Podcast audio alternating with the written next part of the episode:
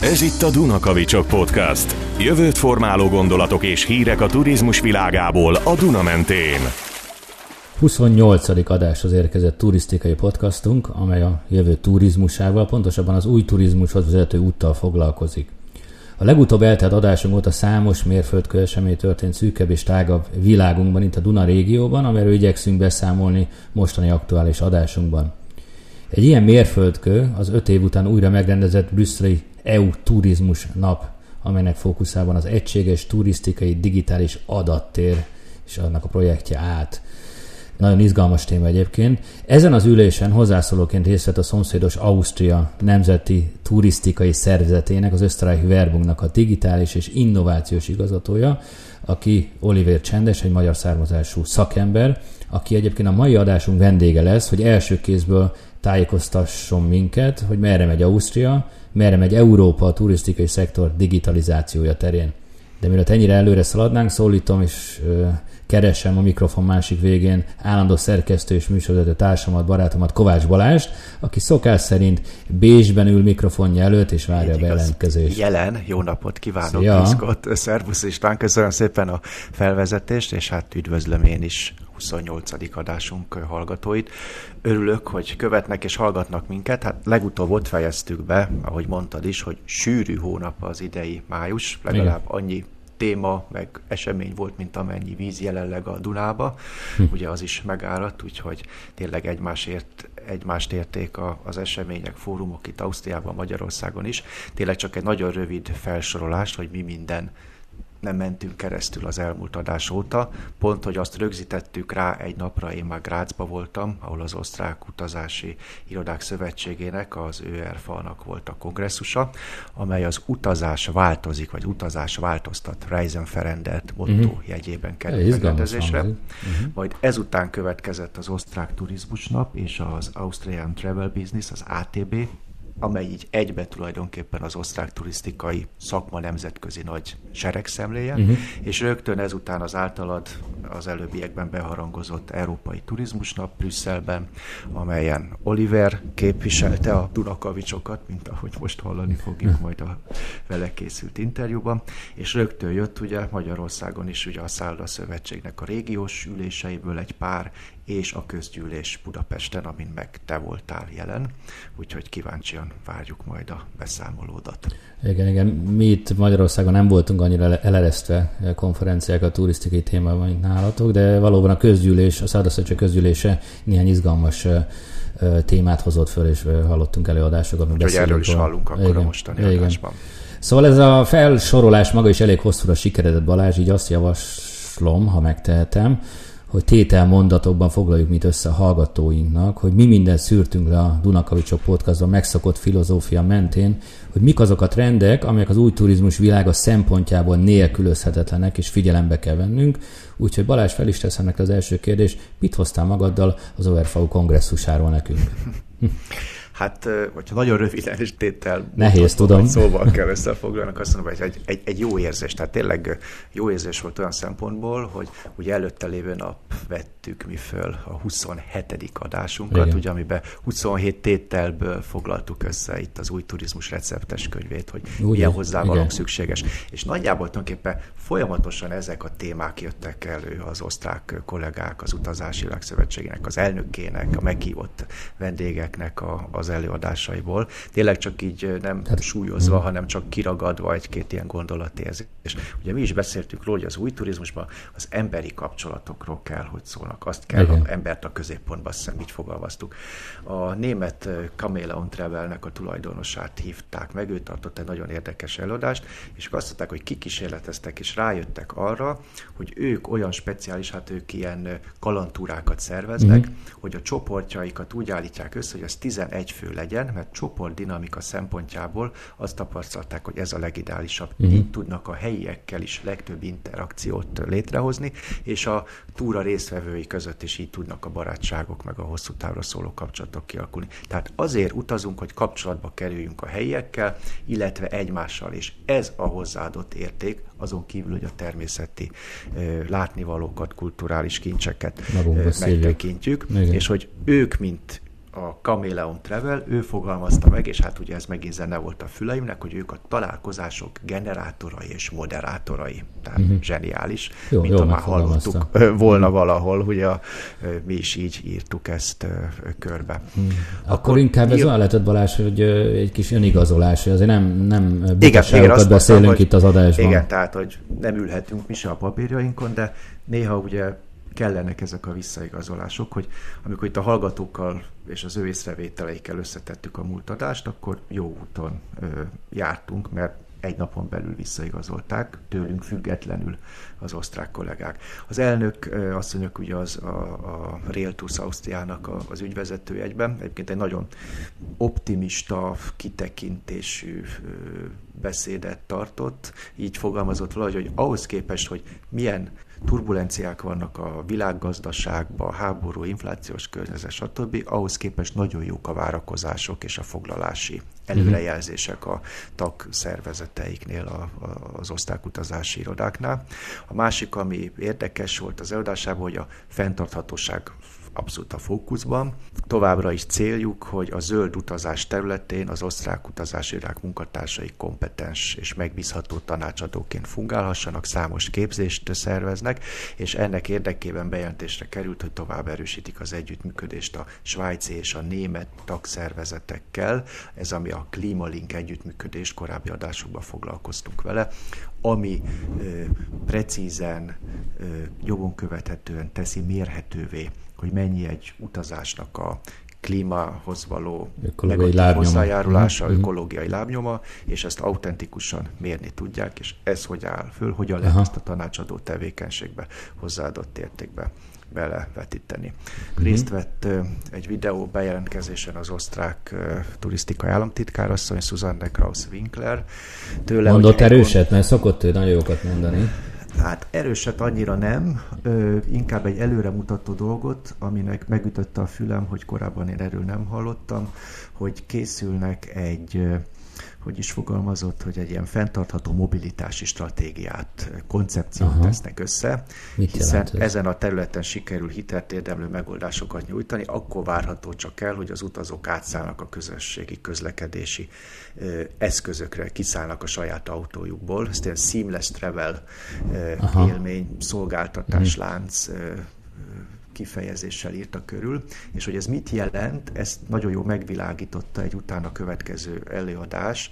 Gerhard Fér, egy magatartás tudós osztrák professzor tartotta, aki a szociológia és humánökológia területen vett példákkal mutatta be, hogy hogy van az agyunk fölépítve, hogy a fájdalmat mindig duplán érezzük, mint a mhm. nyerességet. Tehát, hogyha neked adnak 100 dollárt, akkor annak örülsz, a jutalomközpont vibrál, mm. tehát tőled elvesznek 100 dollárt, akkor nagyon szomorú vagy, megbüntetnek mm. valamire, és Aha. kétszer nagyobb területen villog a fájdalomközpont. Igen, igen mm. hogy avval mm és ezt ő levezette a turizmus területére, hogy az mit jelent, és a mobilitás területén ez mit jelent, és kihozta, kutatásokkal bizonyítva nagyon érdekes volt, hogy a legnagyobb fájdalom az utazás területén a csomagnak a cipelése. A, ez a hercehúc, ez a bíbelődés, hogy mi legyen a csomaggal, otthon elindulok, és még megérkezek a szállásaimra, mi történik a csomaggal, mikor mennyit kell cigölnöm magammal. És itt jött az ki, hogyha biztosítanák tulajdonképpen azt, hogy a csomag door-to-door szolgáltatással megérkezhessen a rendelt területre, mm-hmm akkor nagyon sokan átszállnának, vagy nem szállnának be az autóba, hanem mennének a, a, a vonattal, vagy shuttle Soha nem gondoltam erre valahogy, teljesen És hogyha igaz, erre adnak megoldást, és ez, ez jött ki ugye az osztrák turisztika államtitkárnál is, hogy erre kell megoldást adni, hitelt érdemlő megoldásokat, hogy az emberek leadják a csomagot, valaki elvegye tőlük. Hát nyilván ez úgy éri meg, hogy egy, egy környezetbarát meghajtású autó vagy shuttle elviszi, összegyűjti. Egyébként az osztrák tehát a, a repülőtér, a Sveháti repülőtér már megkezdte ezt a szolgáltatást, csak pont mondjuk a repülés területén, aminek Aha. a kognitív diszonancia, hogy előtte lévő nap kimennek az utashoz, elviszik a csomagját, becsekkolják, és uh-huh. találkozik vele a világ másik végén, ahova utazik, és nem kell már neki aznap, mikor rohan a reptére, a csomaggal foglalkozni, meg becsekkolni, és sokkal jobban tervezhető az ideje. Uh-huh. Hogyha ezt meg tudnánk a vasúti közlekedés területére csinálni, akkor hatalmasat lépnénk. Egyrészt a, a, a turisztikai élménylánc megvalósítása területén csökkentenénk a csomagcipeléssel lévő fájdalmat, Igen. és globálisan is az ökológiai lábnyomat mm. nagyban lehetne csökkenteni. Mm. Még két előadást emelnék ki. A Michael Reiterernek az előadást, az csak említés szintén, hiszen hallgatóink már ismerik, a 15. fejezetben beszéltünk az ő szállodájáról, a Butik Hotel Stadthalléről, ami ugye az első, a világon az első zero energia mérlegű szállodája volt, csak annyi energiát használnak föl, amit saját maguk előállítanak, Igen. és ő egy edukációs folyamatot is indított mellé. Én ezt most nem bocsánat, hogy közvágok. Tovább. 15. adás, kedves hallgatók, ha valaki szeretne. Igen, igen oda, oda, oda, tekerjen. Igen, oda tekerjünk vissza, és ott mindent megtudunk, tulajdonképpen ezt mondta el az előadásába is, amiről mm. beszámoltunk. Ez is egy jó érzés volt, hogy amit az Osztrák Utazási Világszövetség munkatársainak, mint jó példaként hoztak, avval mi korábban, hát szerintem egy több mint egy évvel ezelőtt egy évvel legalább, adással már foglalkoztunk ebben. És akkor egy utolsó gondolat, még rengeteg muníciót kaptunk, úgyhogy ebből még a következő Dunakavicsokba dobálhatunk még bőven kavicsot a, a Dunába ezek alapján. A Petra Stolba, aki szintén ismerős hallgatóink számára, nagyon sokáig, 15 évig ő vezette az Öszterek Verbungot, uh-huh, uh-huh. Ő most az Európai Parlament első elnök helyettesének a kabinetfőnöke. Ott van a tűz közelbe. Uh-huh. Nyilván nem a turizmus a feladata, hanem kutatások összehangolása, de a turizmus szemüvegén nézi Keresztül, ő is sok persze. szempontból a mm. dolgokat, és ő hozott nekünk muníciót, hogy mikkel foglalkoznak, és számomra voltak megdöbbentő dolgok, hogy én nem is hallottam, nem is tudtam, hogy ilyenek vannak. Az előadásában ugye arról is szó esett, hogy a jellegi trendek vetítése alapján sem az EU 2050-es klímavédelmi céljai, sem az ezek felgyorsítását szolgáló 2030-ra előrehozott részcélok, amit ez a Fit for 55 intézkedés csomag uh-huh. elképzelései nem fognak teljesülni, hogyha így megy tovább. Célok eléréséhez nagyobb transz paranciára és összefogásra lenne szükség, és ennek érdekében egy nagyon jó útmutató készült 2002. februárjában állítólag, én ezt letöltöttem az internetről, 22. itt van előttem, uh-huh. 2022. februárjában, az a neve, hogy Transition Pathway for Tourism, és ez uh-huh. egy szuper dokumentum összefoglalja lépésről lépésre, hogy mik a teendők, a digitalizációk, a környezetvédelem területén, amit a turizmus területén dolgozó stakeholdereknek meg kell tenni. Egy hmm. nagyon jó biblia, best practice-ekkel. Erről nem beszélt. Bele vagy, lapoztam. Én erről soha nem hallottam, hogy, hogy, hogy ilyen létezik.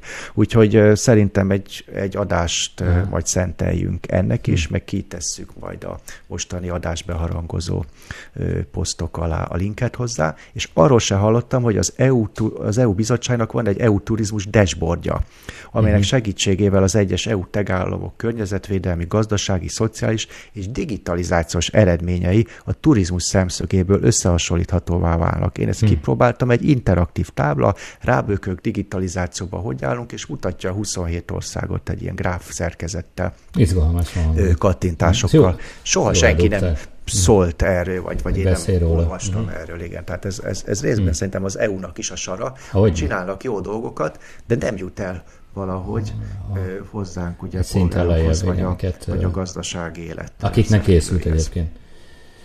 Hú. Úgyhogy én most ennyit gondoltam itt kiemelni a, a, az ÖRFA-ból, de mm. ahogy jeleztem, folytat, folytatjuk majd azért ilyenkor irigyellek Balázs, tehát nálunk is van a turisztikai konferenciák, meg szemlék, de hogy ilyen mélység, ilyen tudományos eredményekről és kutatásokról nagyon kevés előadót lehet hallani, az, az, az egy sajnálatos tény.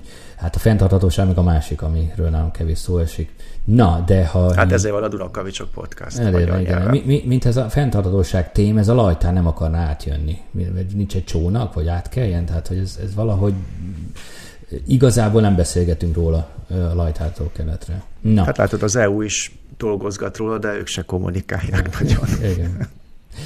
Ha a felsorolásnál jól emlékszem, akkor az időben a, ezután következett az osztrák turizmusnap és az ATV rendezvények, hmm amelyek ugye az osztrák turizmus egyik legnagyobb éves sereg szemléjének is neveznek ott Ausztriában, és a blogodban is beszámoltál róla, több szakcik is ezt emelte ki belőle, és a beszámolók szerint rengeteg releváns téma került feldolgozásra, szintén igazi csemegét és ugye muníciót szolgáltat nekünk itt a Donakavicsok készítőinek teszegetjük be a fiókokba, mindig előhúzunk egyet és egyet. Igen, és akkor ugyan a előbbi mondaton ráfűzve, hogy sok mindent elárul, hogy a rendezvénynek közös mottója volt, méghozzá a törzs vendégünk a fenntarthatóság. És uh, mielőtt átadnánk a szót meghívott vendégünknek, én egy dologra kérdeznék rá Balázs, ami legjobban megfogott a beszámolókban, nevezetesen az, hogy az osztrák turizmusnapok keretében bemutatták a jövő turisztikai standját. Tehát a jövő turisztikai standját. Nem strandját, hanem standját. Standját, igen. Igen, már nyár, közeledik a nyár, azt is bemutatták volna. És, és úgy emlékszem, hogy te ezt kipróbáltad.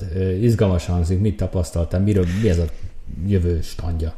Igen, hát próbáltam is posztolni, bár magamról nem tudtam képeket készíteni róla, mert én kaptam egy virtuális szemüveget, uh-huh. kaptam egy mellényt magamra, amilyen nyomás érzékelő uh-huh. mellény volt, és kipróbálhattam, bevezettek egy ilyen függönyökkel elhatárolt területre, akkor uh-huh. hatalmas lámpák voltak, amik meleget sugároztak, volt egy légkeverős ventilátor, nem tudtam az elején, hogy ezek mit szolgálnak, hát aztán kiderült a valóság, megkaptam a szemem elé ezt a virtuális szemüveget, uh-huh elég nagy volt egy ilyen speciális, hogy se az orrom, se a fülem, se a szemem értelmszerűen nem járhatott ki, tehát teljesen izolálták a, a fejemet, hanghatásokat is tudtam hallani a fülemen keresztül, és akkor bevezettek Ausztria különböző pontjába, az első állomásra jól emlékszem, Írzé volt, ez egy Salzkamberg úti gyönyörű, szép tó,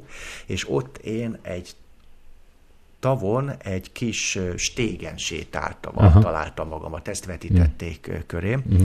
és hát akkor értettem meg, fölkapcsolódtak ezek a, gondolom, ezek a nagy lámpák, amik ugye meleget mm. sugároztak mm. felém. Tehát tényleg olyan érzése volt, mintha egy meleg napsütötte helyen lettem volna, és körülöttem egy csodás tó. Uh-huh. vidéket uh-huh. láttam, és úgy volt fölépítve ez a szoba, ahol bevettek, hogy az ott lévő asztalok, vagy ilyen kiegészítő korlátok ebbe a virtuális térbe beleillettek.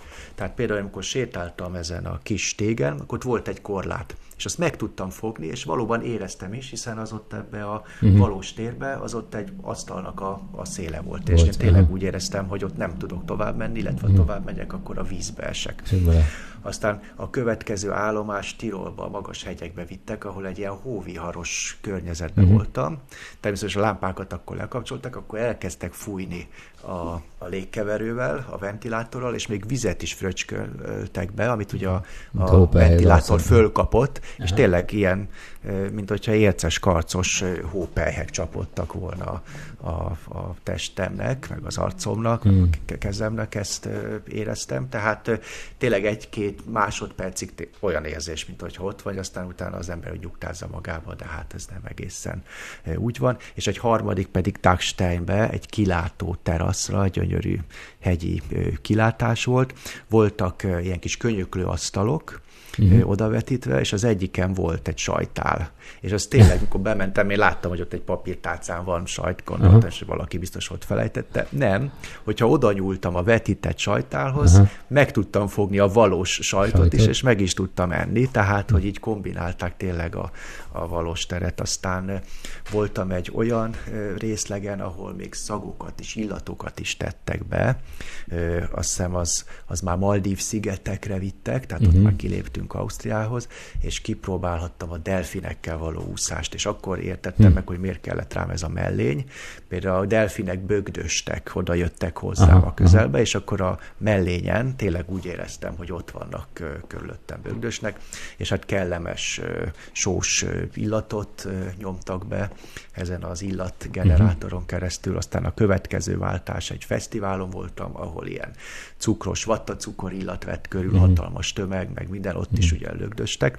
Hát, ja, érdekes volt, jó marketingelve kaptam egy belépőt, hogy akkor üdvözölnek a a virtuális világba, uh-huh. hogy szépen ki volt találva a jövő standja, felirat alatt mentünk be, megcsinálták a személyes avatart, arról kaptam egy emlékképet, kivetítve Ausztria gyönyörű szép helyeire, úgyhogy jó pofa, tényleg csinálónak jó volt, úgyhogy ez volt az egyik ilyen tapasztalat. Hm. Hát Balázs, a személyes véleményem az, hogy az amikor otthon főzök a gyereknek, és azt mondja, apa, nem rossz, nem rossz, de nem ezt hívják jónak, egyrészt hátborzongató, mert ha ez így fejlődik, akkor biztos, hogy lesz igen, egy szegmens, aki ez, nem ez fog elutazni. Ez lesz a szegényeknek a, a, a szabadsága. Hát igen, lehet, hogy most utaztam először és utoljára Maldivra. Maldiv szigetekre, és fürödtem együtt delfinekkel. De az biztos, hogy kert csinálásnak jó. Tehát fantasztikus igen, találmány. Hát, nyilván ez, ez egy turisztikai stand, egy vásáron, ez a célja. Igen, Kicsit közelebb hozni, megmutatni, kedvet igen. csinálni. És mivel nem vagyok művelt fő, az immerzív színházról már hallottam, de azért gyorsan utána olvastam, ez a belemerülés jelenti, ez az immerzív Igen, az immerzív technológiának igen. hívják. Igen. Beszélgettünk azt hiszem korábban is erről, hogy vannak már ilyen kiállítások is, mikor körét Igen. vetítik. Voltam Igen. egy Fánkokon, most egyébként majd Veszprémben is lesz egy ilyen az év vége Igen. felé a kód projektbe, hogy belemerülsz a térbe, De, igen. kvázi részese vagy a igaz. térnek egy kiterjesztett És hatása is lehet, tehát hogy ez oda-vissza Igen. Nem csak Igen, és akkor utána jönnek ezek a hanghatások, illathatások, Igen. akár még ezek a szenzoros Döntéseket hatásokkal. Úgyhogy... Igen. Na, most pedig ne csigázzuk tovább hallgatóinkat, jön a 28. adásunk vendége. Törzs hallgatóink már ismerhetik ezek eme szerkesztési elveinket, hogy külföldön magas pozícióban ismert és elismert turisztikai szakembereket, kollégákat kapcsolunk be időre-időre a műsorunkba, hogy segítségükkel újabb gondolatébresztő sziklákat dobhassunk Dunába, és bemutassuk a legújabb trendeket a turizmusban. Így például már volt vendégünk az Expedia svájci központjából, aztán a Német Turisztikai Hivatal. Máté. Igen, a Német Turisztikai Hivatal régiós igazgatója is beszélt. Delnovics Laci. Igen, aztán a Twin City Liner cégvezetője. Báder Évi. Igen, aztán Pozsonyi szálldigazgató kollégánk, barátunk Olcsaré László ö, beszélgetett, vagy mesélt nekünk szlovák turizmusról, aztán például az EU vasúti közlekedése foglalkozó szakértője is volt velünk. Igen, Jean-Marc Hillenberg. A legnagyobb osztrák utaztatási koncert igazgatója volt az adásunkban. Andreas Hámoszkit is meghívtuk, így igaz. Így igaz, és stb. stb. sorolhatnám. Úgyhogy így lesz ez most is. Balázs, te ott ülsz Bécsben, kérlek csörgesd meg Oliver Csendest, aki az Ösztrák Verbunk digitális és innovációs igazgatója, és tett fel neki szerkesztői ülésünkön már megbeszélt kérdéseinket. Mivel a legutóbbi felhívásunk a jó pár hallgatói felvetés is érkezett, ezeket is integráltuk ebbe az interjúba. Már most érzem, hogy az időkorlát miatt azért kellett kiválasztani kérdéseket, nem mindent tudtunk feltenni, de megérzésem szerint több interjú is lesz szükség majd Olivérrel, hogy azt a sok kérdést feltessük neki. Hát ugye még annyit a szerkesztési elveinkhez, hogy ugye mindig ismert, elismert, befutott kollégát kérünk föl, és ugye fontos, hogy tudjanak is magyarul, ne csak magyar származások legyenek, ugye, mert magyar nyelvű podcastunk, tehát lehet a felirat nem működik. is, csak nem működne.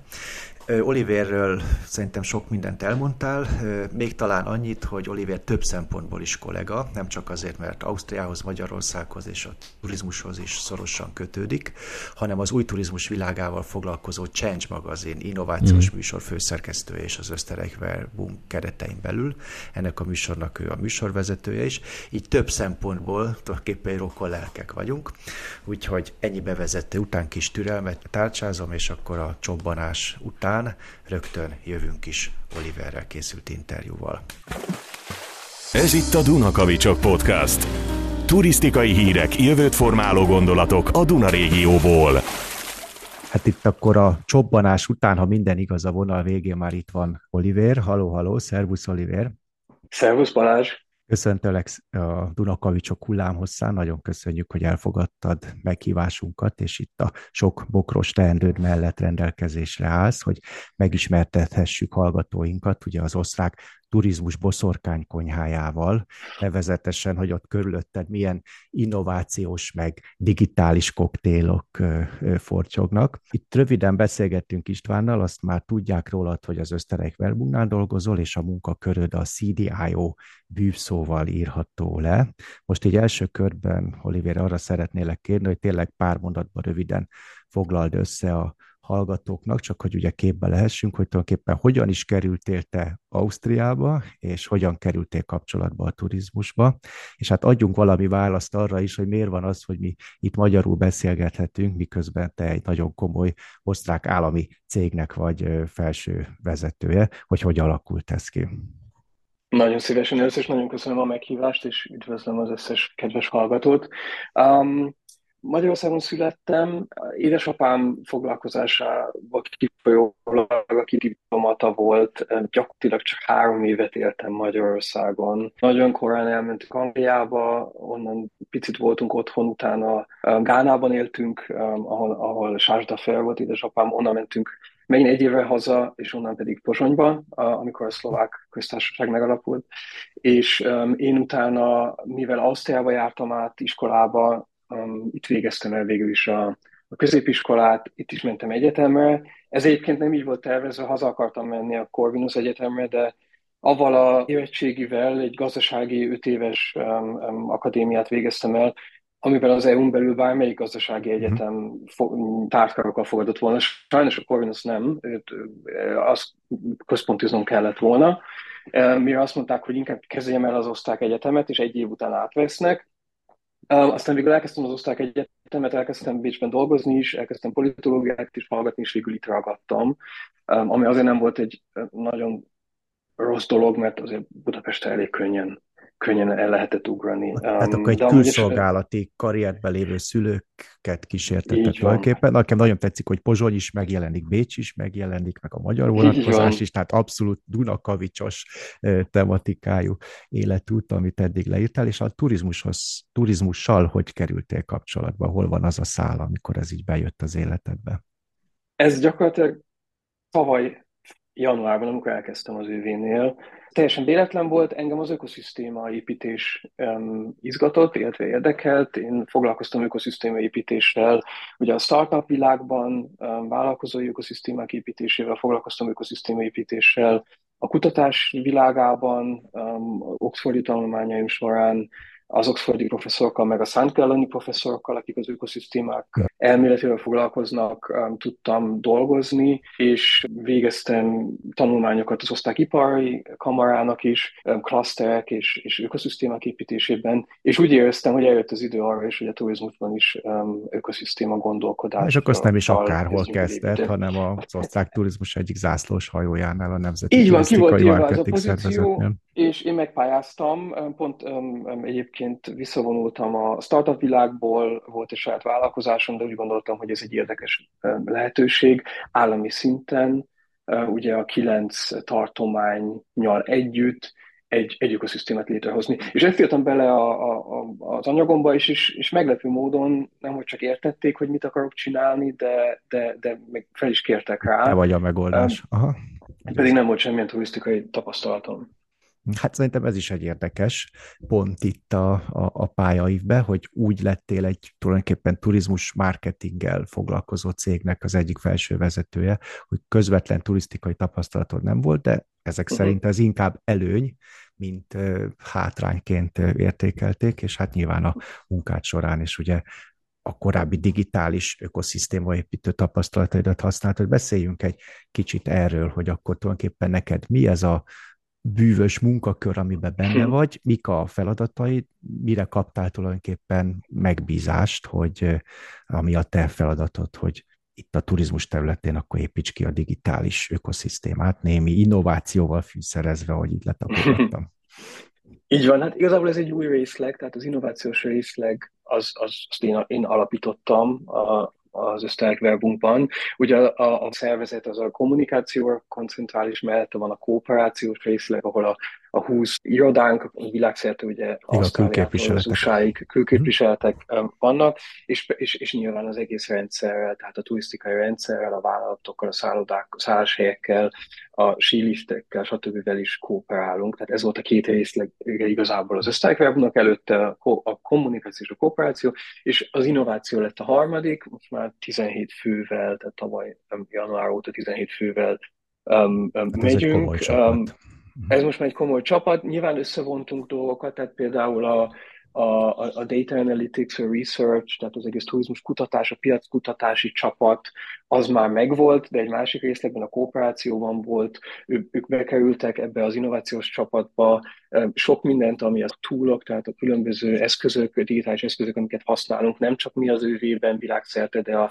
a turizmus iparággal, a szektorral együtt um, használunk, tehát például a kommunikáció során, ezeket, ezek is az én feladatkörömben um, tartoznak, de a fő, a lényege az a, az open innováció volt, tehát ez a nyílt innovációs ökoszisztéma építése és a fenntarthatóság. Nem volt előtte fenntarthatósági kompetencia, centrum vagy központ, ezt is, ezt is megalapítottuk tavaly májusban, ez már az újonnal képzett stratégiának volt az egyik hát, akkor egy digitalizációs, innovációs és fenntarthatósági szemléletet kezelő kompetencia központként működtök, hogyha így így jól, jól foglalom össze, és hogy tudnál egy-két példán keresztül ezt megvilágítani a hallgatóknak, hogy mit jelent ez a gyakorlatban, mi a legfőbb kihívás, és milyen válaszokat hm. tudtok adni, és esetleg egy olyan dolgot megnevezni, amiben már úgy érzel, hogy értetek el eredményt, vagy egy olyan projektet, ami a szívügyed, és amin keresztül úgy képletesen bemutatható ez a terület, amivel dolgozol, hogy egy kicsit úgy,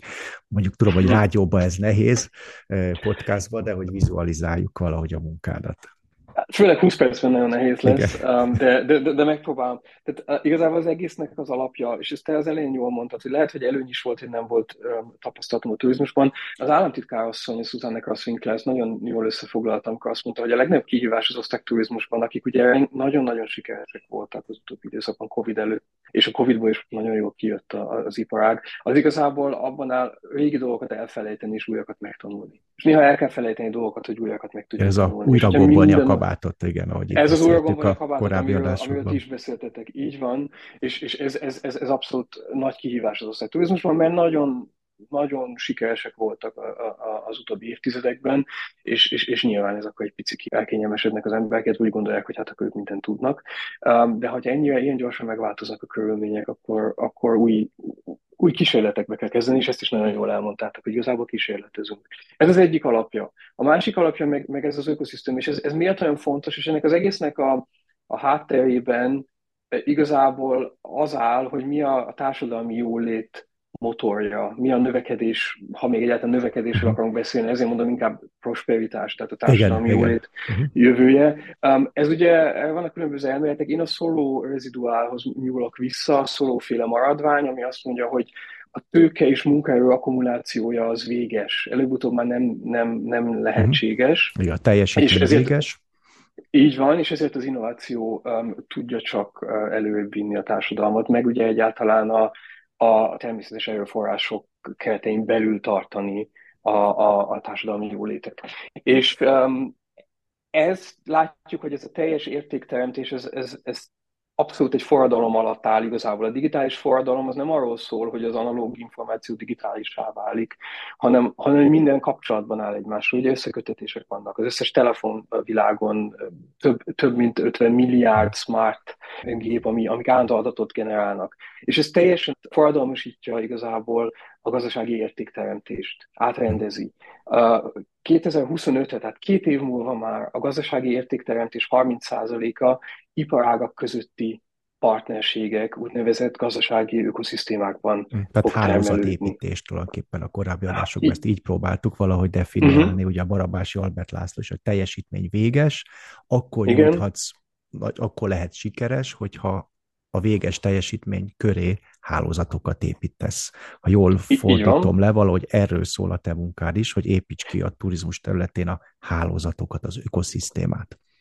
Pontosan, innen, innen indult, és, és ugye te ismered nagyon jól az osztrák turizmus, ez egy nagyon fragmentált um, um, iparág. Ugye van kilenc tartomány, a turizmus törvények, tartományi törvények. Igen, hányház annyi tartom... szokás, ahány tartomány. Ahányház annyi szokás, tehát a, a, ők alattuk, ugye a Lender Turizmus Organizációnak alatt pedig, pedig vannak a destináció management szervezetek, vagy már itt is élmény, télnek neveztétek, um, több mint száz van belőlük Ausztriában. Na most egy ilyen fragmentált um, um, struktúra az nem versenyképes, hogyha arról szól, hogy hogyan lehet méret gazdaságossági hatásokat realizálni, hogyan lehet lock-in effekteket realizálni, hogyan lehet hálózati effekteket um, um, realizálni annak érdekében, hogy lépést tudjunk tartani az összes többi ország turisztikai iparágaival. Hát és ez a kihívás, és mi a válaszotok akkor erre, vagy az elképzelésed? A válaszunk, a válaszunk az egy olyan digitális ökoszisztémát létrehozni, ami igazából egy párhuzamos világban felülírja ezeket a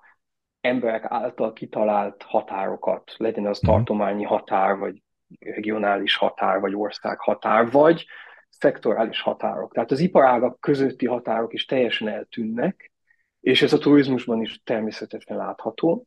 És a turizmus az abszolút um, um, ideális terep egy ilyen ökoszisztéma építése, hisz egy általános nemzetközi vendég, látogató, aki Asztrába jön, már most is 17-18 szolgáltatóval találkozik ugye a látogatása során. Általában ezek a szolgáltatók nincsenek most összekötetésben egymással, mert az adatok mindenhol generálódnak, de még gyakran más nyelven történnek, mármint technológiai szemszögből, és, és, és nincs még meg ez a kompetencia. Hogy a repülőtér információs a... rendszer, vagy az autóbusszal, mikor megérkezik, taxiba átszáll, recepciónál becsekkol, utána elmegy egy szolgáltatóhoz városnézésre.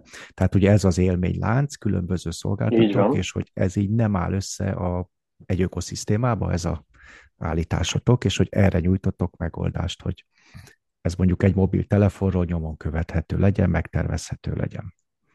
Nem biztos, hogy mobiltelefon kell, hogy ez történjen, um, tehát itt, a, itt a bejönnek a különböző etikai um, normák, stb., de az értékteremtés és a fenntartható értékteremtés um, um, érdekében um, itt sok minden optimalizási lehetőség adódik, hogyha, hogyha ezt, az, ezt a, a, a mhm. termelt adatot intelligensen használjuk fel. Viszont ehhez ugye kapcsolatokat, hálózatot kell építeni. És e, e, ez, ez, itt visszatérünk oda, hogy az osztrák turisztikai um, iparág az, az nagyon fragmentált. Um, nincsenek meg ezek a hálózatok, um, nagyon sok politikai erő felülírja ezeket, nagyon sok um, egy, egy, egyen mhm. érdek felülírja ezeket, és ezt próbáljuk, ezt nem tudjuk átalakítani. Nincs az a politikai erő Asztriában um, központilag, aki ezt felül tudja írni. Ezért mi úgy gondoltuk, hogy ezt felülírjuk digitál, digitális világban, hisz ott egyértelművé válik mindenki számára, hogy adat az, az, az azon kevés értékek egyike, aminek nő az értéke, hogyha másokkal megosztod. Ugye, hogyha ezt intelligensen csinálod. Tehát a, a, az adat megosztás az, az, az oda vezet, hogy mindenki e, nyer, win-win keletkezik belőle. És ez a motiváció és, benne, tehát nem a törvény erejénél fogva fogja megosztani az adatát, hanem azért, mert látja, hogy ez neki így jó. Ez csak így tud működni Ausztriában. Mm. Így van. És azért, mert látja, nem csak neki így jó, de még ezt el is tudja adni, mint az ő sikere. És egy ilyen rendszert építünk, amiben az ő V az, az, az egy enabler, az egy platformot adja, a kompetencia felépítésében segít. Tárgyalunk például a központi adatbeszerzésről is, illetve nem is központi elnézés, hanem nem központi, hanem adatbeszerzésről is, amiből mindenki profitál. Például mobil, mobiltelefon um, szolgálatok mozgási adatai, vagy um, hitelkártya um, cégek fizetési adatairól, amik felhasználhatók utána. Csak ezt mindenki számára, a turisztikai szolgáltatók számára, ezt nyilvánosságra hozzátok, és akkor rácsodálkoztatják, hogy nézd meg, hogy nálatok mennyi koreai volt, nem tudom, hogy tudtok róla. Nyilvánosságra nem hozzuk, hanem, hanem külön különböző szinteken adjuk oda azoknak, akik, akik, uh-huh. akik, akikkel partnerkedünk. És ennek ez a lényeg, és itt megint csak mindenki számára egyértelmű lesz, hogy, hogy, hogy skálázhatóság um, nőni fog, hogy, hogy a, az adatbeszerzés gyorsítása és összekapcsolás, az adatok összekapcsolásából mindenki, mindenki profitálhat. És mhm. pontosan ezt próbáljuk megcsinálni. Rengeteg energiánk megy rá az adatkompetencia felépítésére. Ugye, mert mondtam, hogy itt van 9 tartomány, 100 destináció, most egyszerűsítünk egy picit, um, ott mindenhol vannak emberek, akik, akik az adatot kéne, hogy foglalkozzanak, nincs meg még ez a kompetencia. Ennek a felépítésére hoztunk létre például um, egy, egy oktatási programot, ami, ami, ami most már um, um, elég, elég sikeresen működik. Az adat tárgy, tehát beszerzések tárgyalása nálunk van, és ami nagyon-nagyon fontos, ugye van egy adatréteg, és erre építünk egy applikációs réteget, hogyha, hogyha úgy akarod, és ezek olyan applikációk, amik olyan problémákat oldanak meg, amelyek az egész iparág számára relevánsak. Tehát, tehát gyakorlatilag um, Burgenlandtól Vorarlbergig um, át, áthelyezhetők lesz a megoldás. Tehát ez az alapja az Open Innováció részlegünknek, hogy minden megoldás minimum tízszer skálázható kell, hogy legyen. És ez a tízszer skálázhatóság, ez ugye évről évre kell, hogy... Tudnál egy-két ilyen legyen. projektet mondani, amivel úgy megérthetem, hogy benne van a csőbe, hogy ez egy probléma, és uh-huh. akkor megoldás jelentkezik, akár visszakanyarodhatunk oda, itt a bevezetőbe Istvánnal beszélgettünk arra, hogy nem régiben uh-huh. volt ugye az osztrák turizmusnapok, meg az ATB, és Igen. ott aláírtatok egy szándéknyilatkozatot, hogy Ausztriában megvalósul az egységes turisztikai élménytér, digitális élménytér, ez a Tourist Data Space. Hogy mi ez Így a projekt, van. és mik azok az elemei, amire én úgy olvastam ki a közleményekből, hogy akár már hetente vagy havonta fogtok egy pilot projekttel előjönni, amik egy ilyen kísérleti projektek, de konkrét megoldást, mondjuk mobilizációs kihívásokra uh-huh. ad, hogy hogyan lehet összehangolni a közúti közlekedés, forgalomterelést, hogy az optimalizált legyen egy turisztikai fogadó területen. Nagyon jó a megérzésed, mert ez pontosan egyik projekt, ami most tavaly óta dolgozunk, és ami már most már um, öt destinációban um, um, felhasználásra került, és, és, és uh, számos más destinációval el fogjuk vinni. A data space, ahogy te is mondtad, ez igazából ez a, az elején mondtam, hogy a, a vízió az, hogy van egy adatréteg, és arra épül Amellett van természetesen egy tudás, egy kompetenciafelépítés, és arra épül egy applikációs réteg, ami, ami újra felhasználható. És ez az adatréteget um, igazából építi fel. A data space az egy igazából egy adatfolyósó, ami lehetővé teszi, hogy különböző rendszerekben generált adatokat bizonyos és előre definiált problémák megoldása érdekében össze tudjunk kapcsolni. Tehát nem másoljuk át az adatot, nem hozzuk egy központi adatbázisba, az nem is lenne fenntarthatóság szempontjából ideális. Ott maradnak az adatok, ahol képeződnek, de ha közös problémát akarunk megoldani azokkal a partnerekkel, akiknél ezek az adatok vannak, akkor egy folyosón összekapcsolhatóak, annak érdekében, hogy egy applikáció alapjául szolgáljanak. Olyan például, mint az útvonal tervező szoftverek, ugye, ami ugye mutatja, hogy hol van dugó, hogyan kerüljem el, hol vannak a környéken éttermek, szállások. Ez egy, ez egy nagyon egyszerű példa. Így van, de te mondtad, mondtad ugye itt a, a, a látogató. Először is e, picit a jövőbe is nézünk, tehát az egy nagyon-nagyon fontos adatmodelleket építünk abba, arra, hogy oké, okay, hogy, is, hogy is lesz, mikor, mikor a várható például a látogató áramlásban, uh-huh. mikor a várható a különböző problémás időszakok, és a látogató áramlás irányításához modelleket uh, raktunk össze, uh, amiket plug and play tudnak használni a, a, a destinációk, és, és ezek alapján először tudtak politikai döntéshozókkal tényleg adatokra alapozva um, um, tárgyalásokat kezdeményezni, hogy lenne még szükség egy buszjáratra, vagy esetleg uh-huh. 15 percet, 10 percenként kéne bizonyos napokon a buszjáratokat indítani, um, hogyan lehetne csatlakoztatni ugye um, a különböző járatokat. Ausztriában ez is nagyon regionális, tehát vannak a Verkehrsverbünde, ezek a regionális közlekedési vállalatok nem nagyon szeretnek kommunikálni az ÖBB-vel, az osztrák állami vasúttal, hogy lehetne például ezeket a témákat um, áthidalni. Menetrendhez, lehet... igazítani a vasút menetrendjéhez igazítani a helyi shuttle service és akkor lehet, hogy elgondolkozik a, az utazó, hogy mégiscsak föl a vonatra, és nem a saját autójával megy, hogyha tudja, hogy ott, akkor megérkezik, rögtön van egy shuttle szerviz, ami elviszi, ne adj Isten, az mondjuk meg elektromos meghajtású is, és akkor ugye hozzájárultunk a digitalizációs, innovációs megoldásokkal a fenntarthatósággal, a kevesebb CO2 kibocsátáshoz. Pontosan, és ez egy picit ennél nyilván bonyolultabb, mert nagyon sok um, modellt belerakunk, uh, milyen az időjárási előrejelzés a cseh, Csehországban, amit a cseh vendégek néznek, milyen az mhm. időjárás előrejelzés Németországban, mert ugye nem az időjárás számít aznap, hanem az előrejelzések három Igen, hogy két-három nappal előtte. Uh-huh. Így van, de most lehet, hogy a magyar vendég az, az, az, az két nappal előtte nézi meg, mielőtt átugrik Ausztriába, de mondjuk a holland vendég öt nappal előtte nézi meg. És nyilván ezekből különböző modellek épít említhetőek, mikor vannak iskolaszünetek, szünnapok, különböző információk, amik segítségével előre tudunk tekinteni a jövőbe, és, és, és hogy Látjátok, hogy most a következő négy-öt napra, vagy a jövő hétre előre tudjátok látni, hogy akkor nagyobb kiugrás várható a vendégforgalomban, mondjuk egy sípáján, és akkor erre föl tud készülni mondjuk az energiaszolgáltató is, hogy ott egy csúcs várható, hiszen ugye a sípályákon ugye az energiaigény nagy része az ugye a sílifteknek az üzemeltetése. Most vagy te vagy a bosszorka, vagy, vagy, vagy elolvastad az anyagot, számokat, de ez így van. Karintiában pont egy ilyen projekten vagyunk a Kelaggal.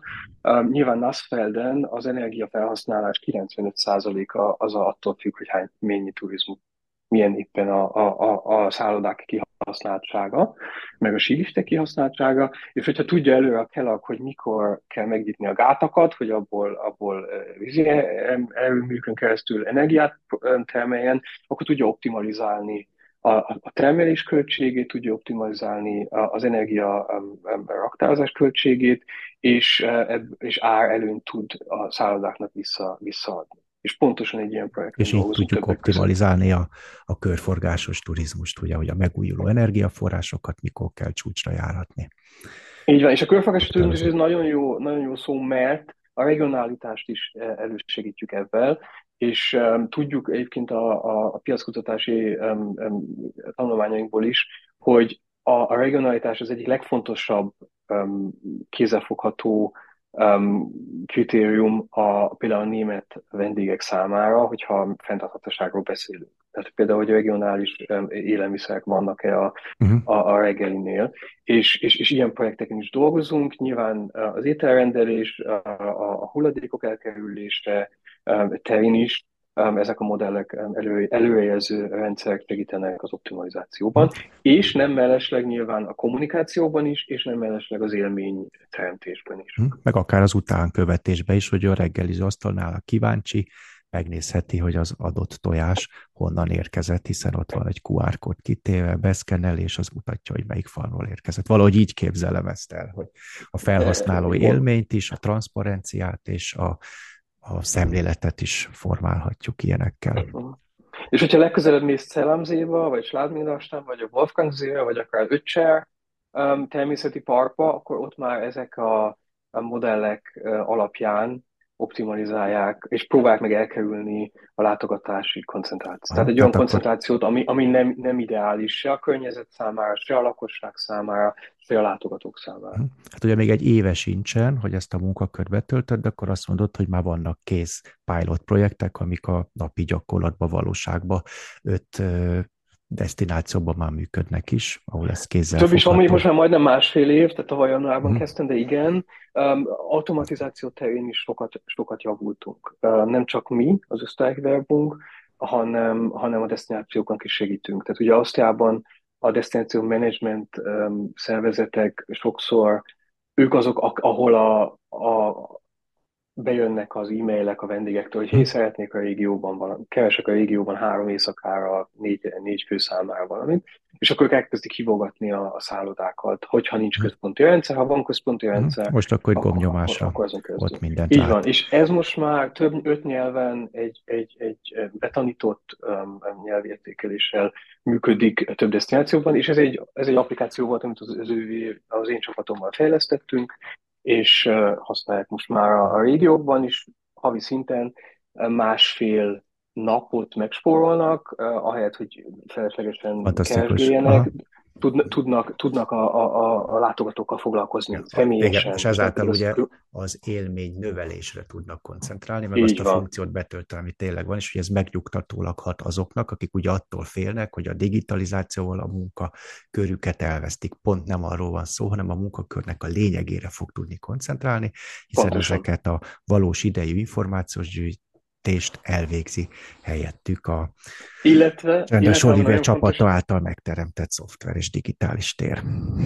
Illetve nem is a mi csapatunk által, hanem ez is már open innováció, tehát különböző partnerekkel csináltuk. Nem is tudnánk mi ezt mind, mind egyedül csinálni. Itt az a fontos, hogy mi igazából gyakran csak a, mint egy zenekart vezénylünk, és, és összekötjük a, a, a megfelelő partnereket, és segítünk nekik a folyamat van, segítünk nekik, hogyha kell infrastruktúrával, segítünk tudással, és megpróbáljuk skálázhatóvá tenni. Hogyha mindent mi csinálnánk, az nem lenne skálázható, akkor tudnék egy évben négy-öt prototípust um, fejleszteni, így, hogy gyakorlatilag egy hálózattal dolgozunk, így ez remélhetőleg 40-50 um, lehet, és, és azok tovább tudnak gyűrűzni. És ami még nagyon-nagyon fontos, Igen. hogy itt adat alapú um, gazdas, gazdaságra építkezünk. Tehát um, a turizmusban nagyon sokáig és ez, ez, ez, ez, ez is egy új paradigmaváltás, sokáig a mérhetőség ellen volt itt mindenki. nem mindenki, de sokan. És, és, és sikerült azt bevezetni, hogy az adatok a barátaink, és hogyha jól értelmezzük őket, akkor, akkor segítenek a munkánkban,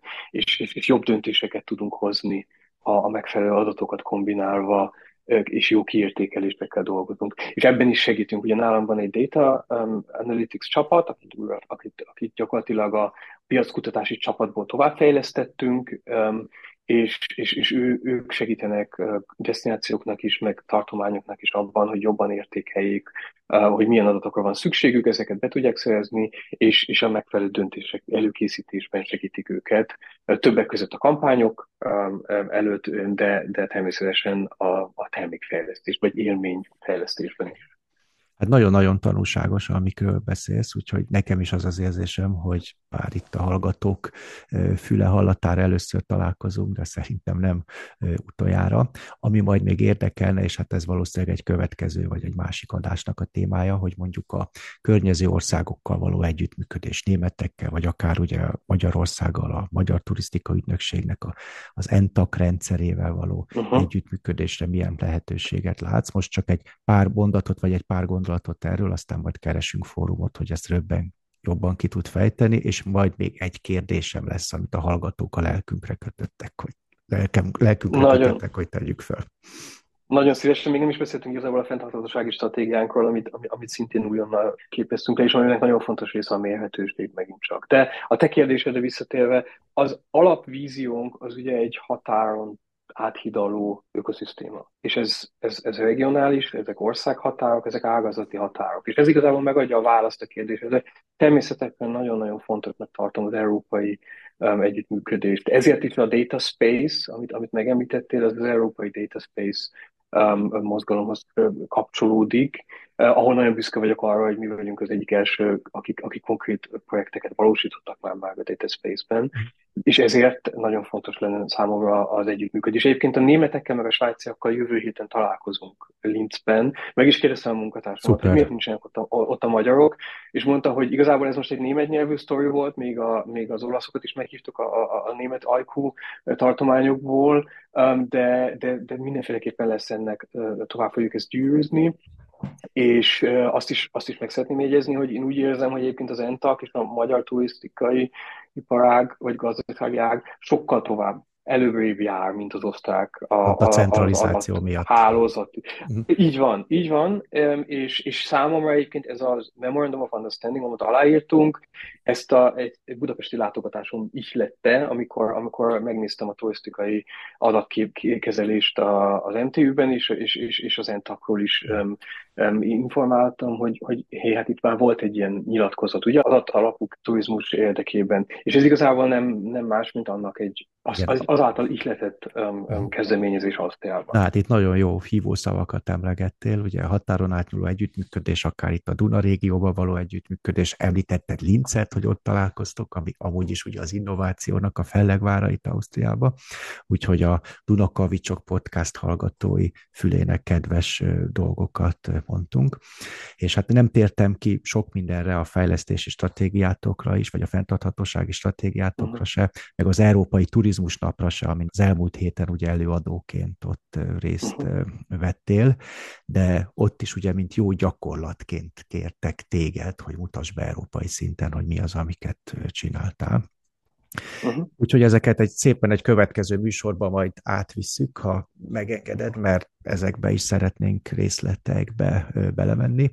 És akkor egy utolsó kérdés, mert itt ugye a hallgatókat kértük, hogy ők is tegyenek föl kérdéseket, és nagyon uh-huh. sok egy irányba mutatott, hogy a mesterséges intelligencia uh-huh. jövőjét miként látod te, mint szakember, aki minden nap adatokkal foglalkozol, meg modellekkel foglalkozol, a turizmusban hogyan tudjuk hasznosítani, és hogy ez nektek mennyire befolyásolta a munkátokat, gondolom már régóta napi renden van a téma, csak ugye amit uh-huh. az elmúlt elmúlt hónapokban vagy hetekben itt felgyorsulva, meg a média inger küszöbét is elérve hallottuk róla, hogy ezt hogy látod? Hihetetlen dinamikája van, és, és um, aki azt mondja, hogy, hogy, hogy látja, hogy az egészet átlátja, meg tudja, hogy mi, mi lesz pontosan, azt szerintem, szerintem nem, nem lát még eléggé mélyen bele. Um, gyakorlatilag csinálok egy prezentációt egy előadásra, és, és, és, és már aznap elavult, amit mondok ebben a témában. Természetesen mi is, mi is figyeljük, mhm. dolgozunk koncert megoldásokkal, amik alapján nyilván adatot is gyűjtünk, és ez egy nagyon fontos perspektíva talán, hogy lassan az emberek megtanulják ugye másik kérdéseket feltenni, nem Google szavakat keresve, hanem mondatokban keresve, és minden egyes kérdés, amit feltesznek a vendégek a te honlapodon, az egyben egy piackutatási információ is, vagy rengeteg információt itt tartalmaz. Ezen is dolgozunk. Nyilván az, a, a content generálásában ez egy nagyon nagy nagyon jó lehetőséget ad különböző nyelveken, különböző célcsoportokra, személyre szabott tartalmak generálására. Nem vagyunk már messze attól a, a víziótól, hogy egy newsletter, annak nem tíz mutációja van, hanem minden egyes személy saját személyre szóló mutációt kap, olyan nyelven, olyan slangben, olyan izében, amit éppen, ami éppen passzol. Nyilván valahol passzolnia kell a márkához, tehát ugye a brand stratégiához, de, de ezen, ezen is rajta vagyunk. Hát, hogy a fordító programok um, is tulajdonképpen most már azért nagyon felhasználó barát, a felhasználó élmény szempontjából konformosan ugye több tucatnyi nyelvre lefordítják másodpercek történés alatt, akkor ugyanígy lehet majd ugye turisztikai kínálat, vagy érdeklődési körnek megfelelően az adott kínálatot tulajdonképpen átfordítani, mint hogy a nyelveket Abszolút, és, és beszédbe is. Tehát mi már, mi már beszéd, nem csak ugye, szöveg, nem csak képek, hanem beszédbe is tudjuk fordítani most már nagyon szépen ezeket az hmm. információkat. Tehát most tényleg tudsz intelligens beszélgetéseket folytatni a mesterségi nem, nem muszáj írni. Hát Oliver, fantasztikus, rengeteg információt hallottunk tőled, ahogy ezt el is vártuk egy információval és adatokkal dolgozó kollégától, úgyhogy biztos, hogy keresni fogunk még téged, mert ahogy mondtad, ugye a dolgok folyamatosan változnak, tehát szerintem azért évente egyszer-kétszer visszatérhetünk, hogy mik az újdonságok, és hogy a, azok a projektek, amiket elképzeltetek, meg amit elindítottak, hogyan valósulnak meg, mik a tapasztalatok, hogy erről még beszélgetünk. Nagyon-nagyon szépen köszönjük még egyszer, hogy rendelkezésünkre álltál, és akkor csak a mostani adás adás keretében búcsúzunk, de hamarosan folytatjuk, és hát további sok sikert kívánok neked. Nagyon szépen köszönöm, Balázs, nagyon megtisztelő az érdeklődésetek, és, és nagyon élvezem az eszmét veletek, úgyhogy köszönöm szépen minden jót a hallgatóknak. Szépen. Innen folytatjuk.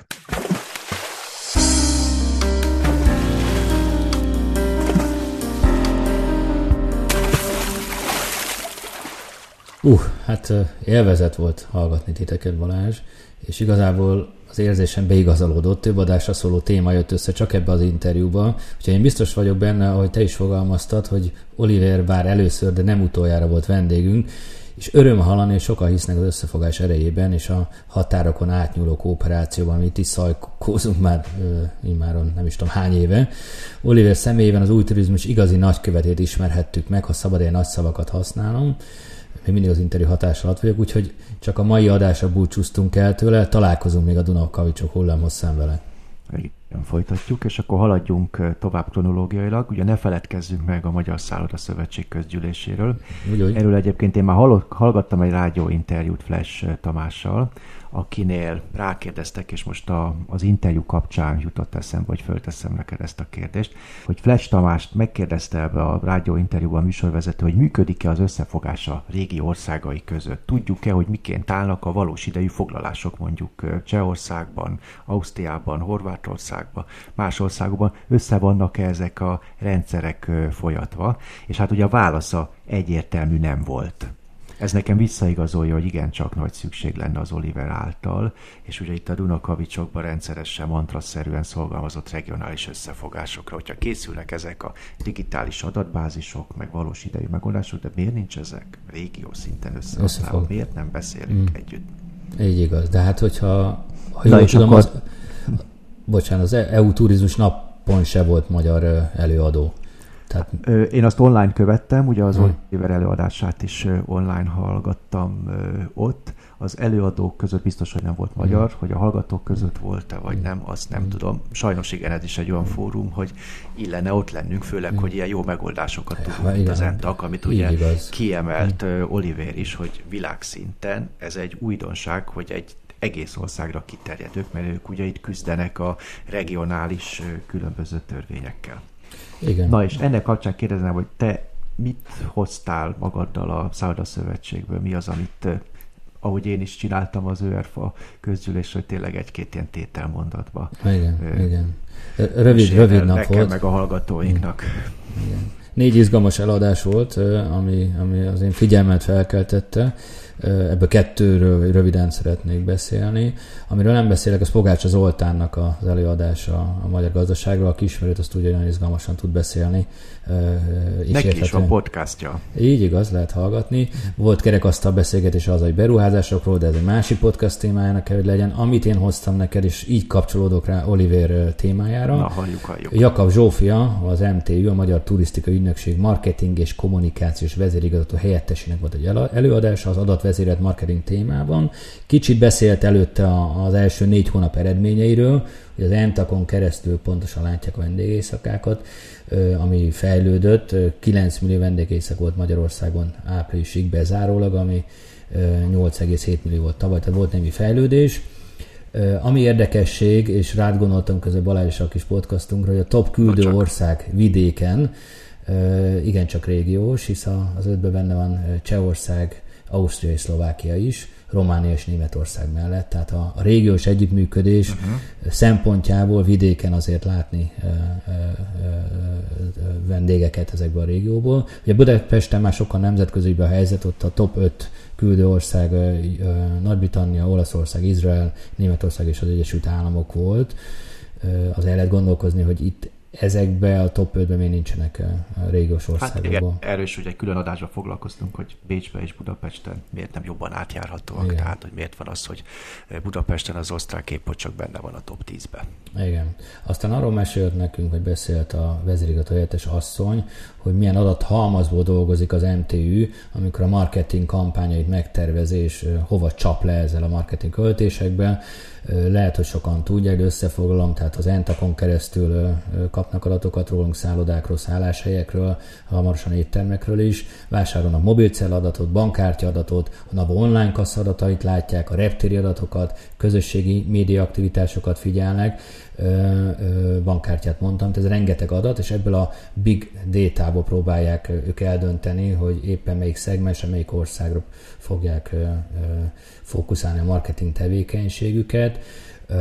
Hát nem tudom, Balázs, ez turisztikai szakértőként ebben mit látsz, vagy hol látod, hát, hogy ezt, ezt már sokszor hallottuk, tehát ugye ez az ENTAK egy tényleg jó rendszer, ugye már harmadik éve ő, működik, és nekem ami hiányzik, hogy mindig csak marketing szempontból próbálják használni hol van például a, a vendégforgalom terelés, hogy egyszerre Igen. ne legyen túl sok, meg túl kevés turista. Így Vagy igaz. amit ugye Oliver is említett, hogy akár energiafelhasználás optimalizációra, a csúcsidőszakok megtervezésére, elkerülésére hogyan használják. Én ezeket hiányolom a magyar rendszerben. Pontosan. Jó lehet, ahogy beszéltük, meg vannak az erősségei, hogy ez egy centralizált rendszer. Igen, Szerintem tehát itt ott, még igen. lenne bőven, amennyire én, nekem rálátásom van. Igen, ki, ki lehetne aknázni. Valóban így van, marketing szempontból sokat beszélgetünk róla, de például itt a fenntarthatóság. Tehát az nagyon sok adat áll rendelkezésünkre, és ezeket lehetne erre is használni. A másik, a mi szempontunkból figyelmkeltő előadás volt Lázár Levente Istváné, aki a, a TripAdvisor Regional Business Development Manager for Central and Eastern Europe, tehát a mi kis régiónknak. Őt adott egy előadást, ugye Balázs azt talán említettük az hogy sokan és sokszor temették már a TripAdvisor-t, és a, a, a kaján mosolyjal a szájuk szélén legyintenek már kollégák, hogy rég volt elmúlt. Én is azt gondolom, hogy tényleg 24. órában vannak, hogy valami újat varázsoljanak elő a kalapból, a kemény kalapból. Na és mit fognak varázsolni? Azt nem tudtuk meg, de egy olyan platformon beszélünk, ahol ugye mi fogyasztók gyártjuk a tartalmat, hogy tényleg valami ideje megújulniuk. Erről pontosan nem is beszélt Levente, de azt megtudhattuk, hogy ők még mindig number van közönségméret alapján globális szinten, tehát 244 millió felhasználójuk van, és a Bookingnak 190-200 millió. A harmadik helyzet pedig 80 millió az Airbnb. Ez milyen időszakra vonatkoztat? Ez, ez most áprilisi adat, tehát ennyi felhasználó. Tehát egy, egy havi. havi 200 nem, a regisztrált felhasználók, akik használják ja, a TripAdvisor-t vagy a Bookingot. Uh-huh. Ami megdöbbentő szám, de hát azért pár év működő a TripAdvisor, hogy már egy milliárd review van fönt az oldalon. A Booking szerintük 70 milliónál tart Tehát ezek az érdekes adatok. Hát a reprezentativitás Bár, miatt. Igen. Bár szerintem van egy csúsztatáson a Bookingnál törlik pár év után a, a, a review-kat. Na mindegy. Ugye TripAdvisor adatokat hozott Magyarországról, és csak érdekességként top 10 hazai úti cél, amit kerestek a TripAdvisor oldalon külföldi és magyar utazók. Nem fogsz megdöbbenni, az első Budapest, második Hévíz, és hát az én kis szülővárosom Siófok ó, ó, a harmadik helyen, megelőztük Balatonfüredet is van egy csodásoknál fogva. Ami nem tudok értelmezni, úgyhogy ezt az adatot megosztom veled Balázs, van egy a listája a TripAdvisornak, hogy Best Places for Culture világszinten. Első tizet mutatta be Levente, és a hetedik helyen Budapest áll. Az első helyen pedig például Fez, ez egy ö, ősi város Marokkóban. Marokko, Marokko. Így igaz, második helyen Jeruzsálem, ezt értem. Harmadik helyen Athén, bocsánat. Negyedik helyen Dublin, aztán indiai város, Kuba és hetedik helyen Magyarország, mint Best Places for Culture Hát ja, az ugye a statisztikák, hogy milyen szempont alapján gyűjtöttek, mert hogyha mondjuk kulturális fesztiválok, úgy tudom, hogy Marokkóba Fezbe évente hatalmas nagy kulturális fesztiválok vannak, lehet, hogy ez alapján, hát, és igen. akkor ilyen szempontból például a Sziget Fesztivál szerintem valóban ott van a, a number one-ok között, és húzhatja Budapestet.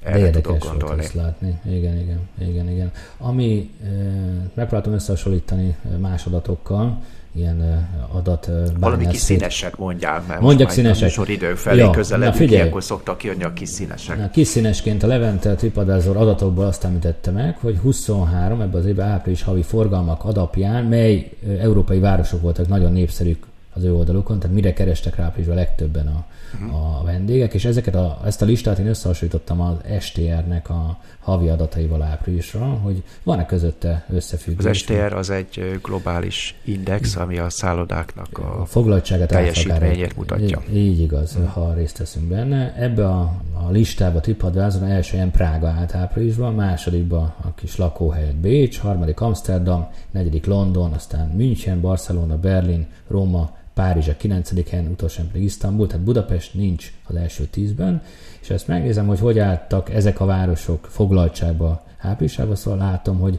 Prága 72%-a végzett, egyébként gyönyörű szám, 74-jel Bécs, tehát kicsit fölötte, de azért első két helyen voltak a TripAdvisor listáján is, azt szerintem ez vállalható.